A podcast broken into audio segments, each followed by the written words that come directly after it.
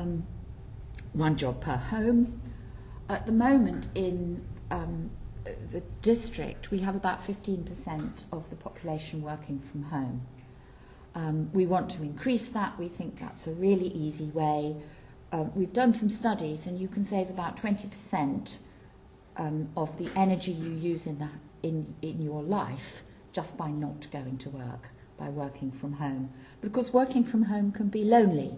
So it means you have to create in neighbourhoods places, you know, the coffee bar, the copy shop, copy shop, the places where you, you can do business.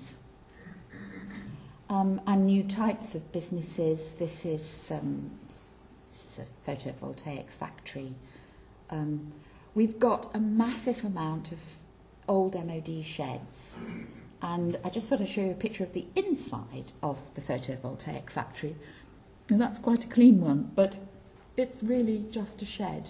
And you can do quite, we've got high tech um, people using um, semiconductors and making all sorts of very high tech stuff just in a shed. It's a bit of a myth that you need high tech buildings to create. And of course, if you don't have to pull buildings down, you use old buildings, you save carbon.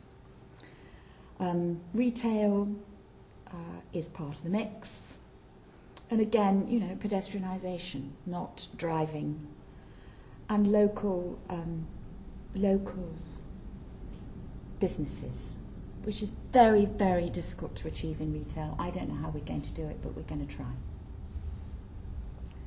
And local suppliers. We have got some amazing local suppliers. This is the Blackmoor apple farm, which is just um, was on the south of that plan I showed you, and they're a local organic producer. They produce um, fruit, and they um, they package it in a green way. They uh, cool they cool it and prepare it in a green way. So they're really good um, business that's already there.